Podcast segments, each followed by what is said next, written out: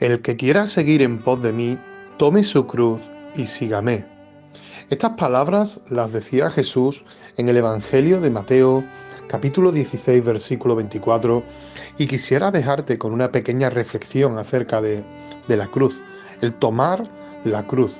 Y es que una persona hablaba con hermanos en la fe y les decía que, que tal vez su, su cruz era la más pesada. Estaba viviendo dificultades, circunstancias en las cuales le hacía meditar el dejar esa cruz, o sea, el dejar de seguir a Cristo para tomar una vida al ritmo, al estilo que él quisiera llevar sin tener que ir con esa cruz a cuestas. Y esta persona, antes de hacer eso, reflexionó y dijo, esta noche, antes de dormir, voy a hacerme como el que duermo, pero voy a cambiar mi cruz por otra.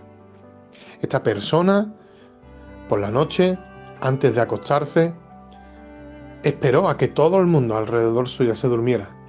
Cambió esa cruz y cogió otra de oro, un oro reluciente, un oro brillante, pero al día siguiente, cuando este hombre se levanta, y va al trabajo, va contento, va con una cruz nueva, una cruz diferente, una cruz que brilla, pero cuando el sol empieza a apretar, esta cruz empieza a quemar. Se le empieza a hacer difícil el tocarla porque se quemaba. Esta persona tuvo que dejar de trabajar e irse a su casa porque no podía más con esa cruz. Evidentemente tuvo que cambiarla.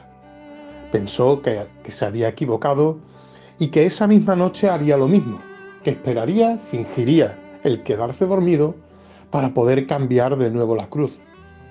Y evidentemente así lo hizo. Esta vez dijo de fijarse más y más en las cruces para ver y escoger una más adecuada. Cogió una de madera y al día siguiente volvió al trabajo también muy contento. Era más llevadera, pero a lo largo del día esa madera empezó a astillarse y empezó a clavársele en el hombro. Empezó a sangrar y dijo, otra vez me he equivocado de cruz. Pensó, esta noche sí que me fijaré mucho mejor para poder cambiar y escoger una buena cruz. Cambió la cruz de nuevo y cogió una de plástico. Y al día siguiente se levantó cantando, contento, porque su cruz no pesaba se fue a trabajar y cuando vio que el sol de nuevo empieza a apretar, esa cruz empezó como a quemarse y ese plástico empezó a oler malamente, de tal manera que, que se mareó y empezó incluso a vomitar. Lo tuvieron que llevar a su casa y estando en su casa empezó a meditar. ¿En qué estaría haciendo mal? Empezó a mirar de nuevo las cruces y vio que una al fondo estaba llena de polvo porque hacía tiempo que nadie la cogía. Él cogió esa cruz y se fue a trabajar al día siguiente. Echó todo el día de trabajo y cuando llegó a su casa, limpió esa cruz y cuando la limpió se dio cuenta que esa era la cruz que anteriormente había dejado allí, en ese lugar.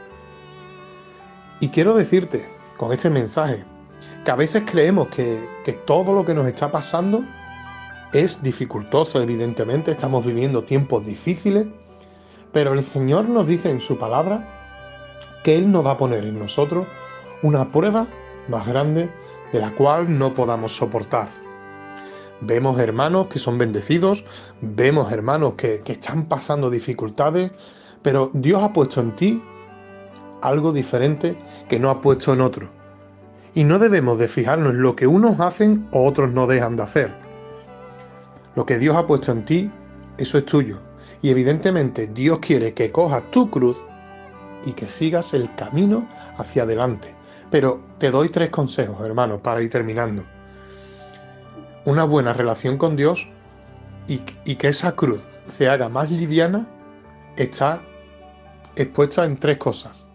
Una es la oración. Otra es la lectura de la palabra y la otra es, evidentemente, una intimidad con Dios. Que Dios te bendiga y muy buenos días.